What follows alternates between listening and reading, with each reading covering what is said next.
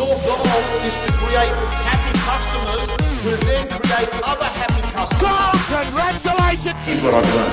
The best of the best have got the following. We're selling, going, going, gone. So Congratulations. Let's have a look at the facts. What's your goal for the next six months? Yes Man. Yes Man is the first topic.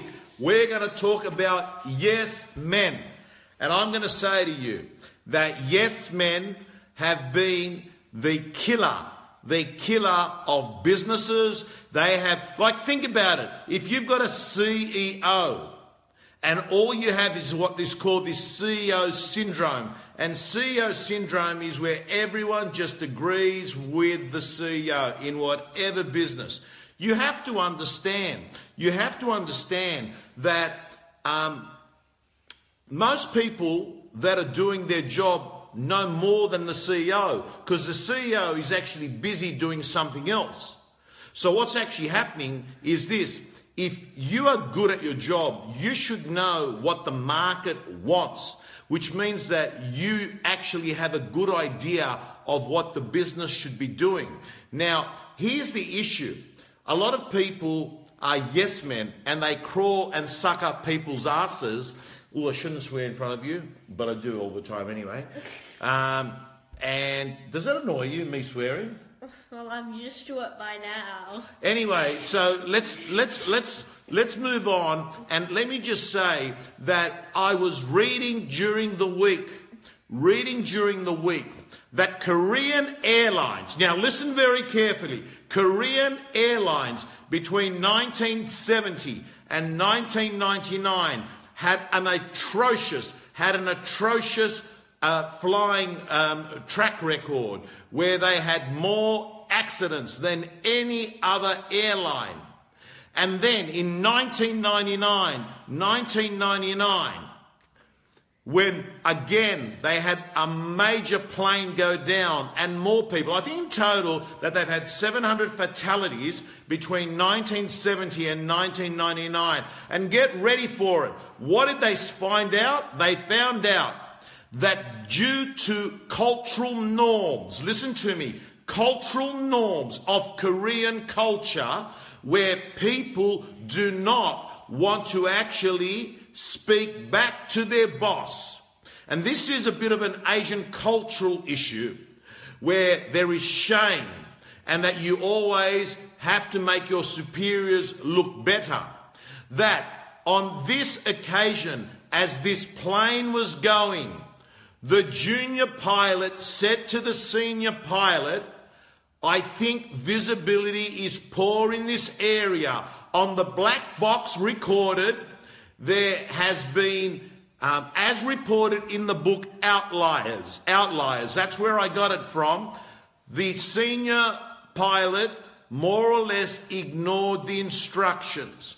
And what actually happened is the junior pilot was not more authoritarian and in many ways became a yes man and did not drive the subject as he should have. Consequently, that plane crashed and it was then the result investigation said, the result investigation said that it was due to human error, which most uh, um, accidents are, by the way.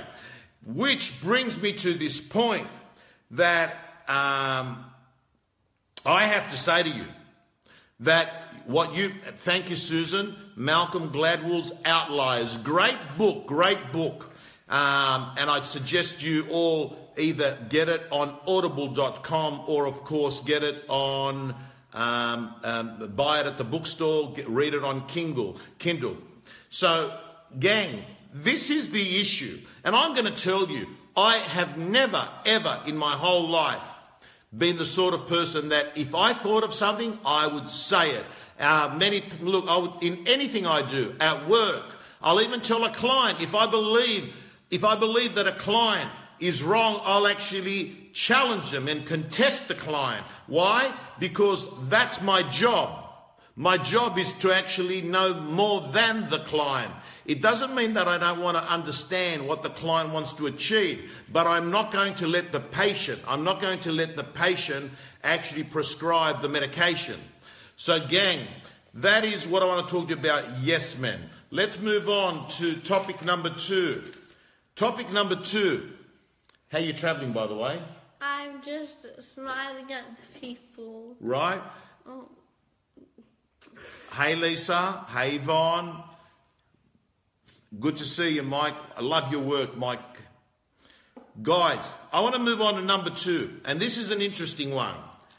Coming from a wealthier family, coming from a wealthier family, is that a positive or is that a negative in terms of success? Well, here's the interesting research. Now, many of you that know me, that have followed me over the last few years, would know that I've got a deep belief that um, the fact that having a hard past is a, is, is a, a thing that can help you succeed. In fact, I've always said I've never seen anyone that's got a great future that hasn't had a difficult past. However, let me say to you, coming from a wealthy family, as also in the book Outliers, where they studied, where they studied people of success, they found the following. Sweetie, can I ask you a favour? Yes. I'm thirsty. Oh, can you bring me? There's two Yeah. bits of water there. There's not much water left, but what they studied was this that the 10,000 hour rule, that people that were very successful appear to have practiced 10,000 hours. This is a very important rule. Thank you. 10,000 hours. Mm. hydration. Hydration. The 10,000 hour rule basically said that when you do 10,000 hours, this is a requirement for you to achieve success in your chosen craft, art, sport, you know, hobby, uh, skill, profession. That you need to do 10,000 hours.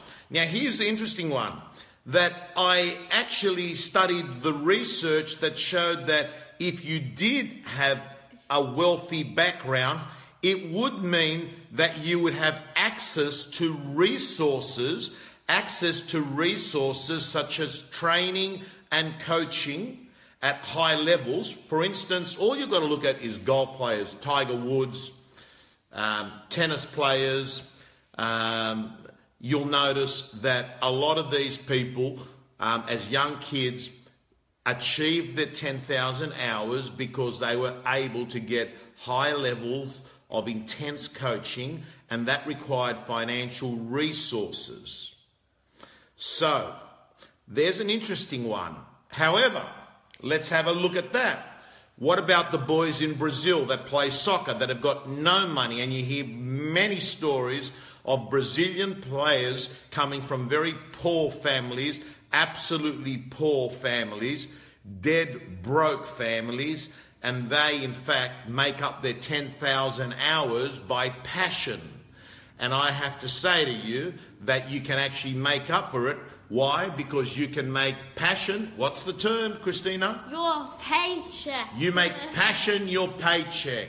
You make passion your paycheck. Why? Because when you love something, when you love something, what actually happens? You spend a lot of time doing it. When you spend a lot of time doing it, you get a lot of practice. When you get a lot of practice, you become very good at it. When you become very good at it, you get paid a lot of money, correct? Mm-hmm. And what are you passionate about? YouTube. Are you serious? You know, I am tempted to buy you a proper camera and a computer to do your own video editing. Well, I can't disagree. You can't disagree. Yeah, I can't disagree that you want to buy me one. You can't argue with that Okay, statement. let's move on. Okay. Number three, topic today. Sweetie, Yeah. are you playing with how you look like in the mirror? No, you just messed up my hair. Okay. Alrighty, so guys and girls, I want to move on to the next thing. And if you haven't, smash that share button because she's adamant. She reckons that we get more views when she's on. And that's why all of a sudden at 8.30 she jumped into the studio and came in and said, what's happening? Anyway, let's move on. I want to talk to you about this. Uh, last week I told the Listen taxi. to Lane Williams. Yes, what did she say? She said to buy me the computer. buy you the computer. Okay, so listen, I've got to say to you that I told a taxi driver to go fuck himself last week, and here's the reason why.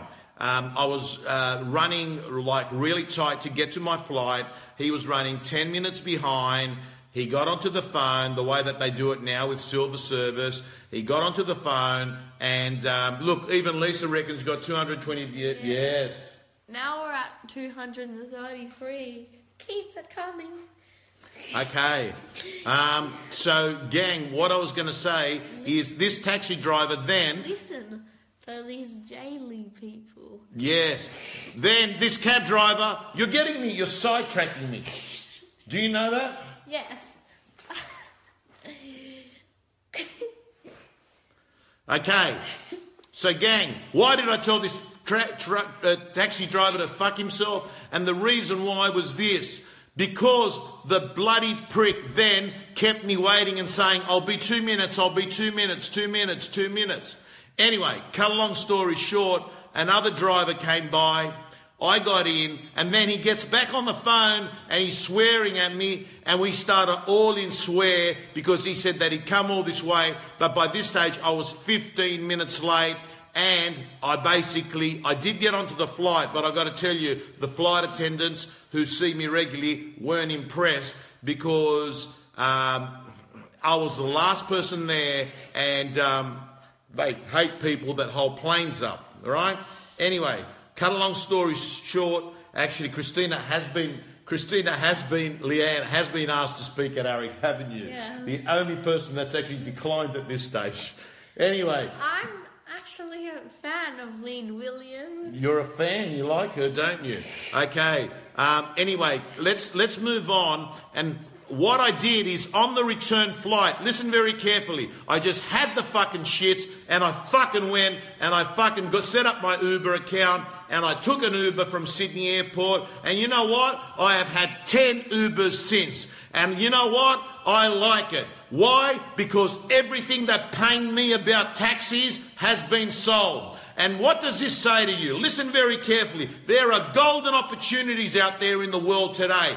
Anything that creates pain to a customer, anything that creates uh, the process flow is uncomfortable for the customer, means that there is an unmet need and that it means that there is a possible solution and there is a possible business opportunity. And you know what I like? Here are the things that I didn't like about the taxi industry that they were late, that um, once they did arrive, the taxis were dirty, and that they were inside, they stunk, and that many times, many times, that the taxi driver had a rotten attitude. And then when you'd got off, you'd even have to think about and feel guilty that you didn't tip them because they made it look like life was hard.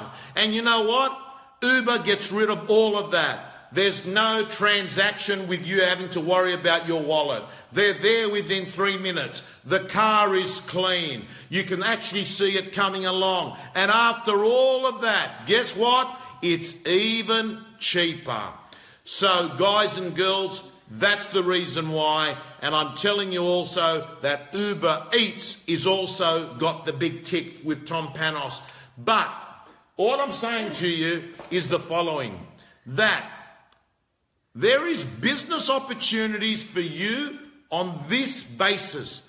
Think oh. of unmet needs and think of your talents. Put those together and you might have found yourself a business. So, gang, I'm going to move on to my last point and then we are going to finish off. And what I'm going to say to you is this I believe, and take it from me that's done it a few times in businesses, that it is an advantage in business to actually have not a lot of money to set up. Here's the reasons why. Number one, when you have a lot of money, you get in a comfort zone. Number two, when you have a big budget, you seem to be stupid at the way that you spend your budget, what marketing you do, and what consultants you pay. Number three, you work harder to get the most out of the little money that you have because you realize it's a scarce commodity. So at the end of the day, let me tell you, it is an absolute cha- it is an absolute advantage in business if you've got a small budget because it means that you do not have a plan B. And on that note, guys and girls, if you haven't pressed the share button, press that share button now. And I'm going to let you know you've got to do what the successful people do, and that is whatever they do, they go in it all in. They have no plan B. Option is not, failure is not an option. I'll repeat, failure is not an option because they don't have a plan B because it has to work. Because if it doesn't work, they're fucked. And that's when you win in business. When you put yourself in a situation where it has to work. It has to work. Guys and girls, I want to thank you so much for your time and your attention is the biggest currency that you can have in a world that Netflix want your eyeballs, other YouTubers want your eyeballs, other Facebook people want your eyeballs, Foxtel wants your eyeballs, books want your eyeballs. So the fact that we've spent 20 minutes together with you has been an absolute privilege at our end. Christina, I want to thank you so much. Thank you. Orange. Give me a hug. And say goodbye to our good friends. Oh. And by the way, everyone, really pumped tomorrow. Real estate gym members, we've got James Tostevin. We are going to find out what he does, how he does it, who he prospects, what he says, what his team members are doing, and everything you've got to do to be successful from arguably the number one real estate agent in the country for two decades. And guys and girls, listen very carefully. I am looking for three quiet, arrogant people that no one knows about that are going to be sensational speakers. They have to be people that are in real estate. They have to be people that are doing amazing numbers. They have to be listing and selling and be doing incredible stuff. And what you'll do is send an email to info at tompanos.com.au and we're going to tell you about an opportunity that you are going to trial in front of a group of people to see if you can cut through and be an AREC speaker in 2018. Send the email to info at tompanos.com.au. Um, guys and girls, we're going to leave it at that. Thank you so much for your attention, and I will speak to you soon. Thanks for tuning in, guys and girls. You can join me on Facebook for the live Sunday night rant every week at 8:30 p.m. Australian Eastern Standard Time. And if you're in real estate, just Google Tom Panos and you'll find a heap of resources and interviews where million dollar agents share their strategies. See you next week. Let's have a look at the facts. What's your goal for the next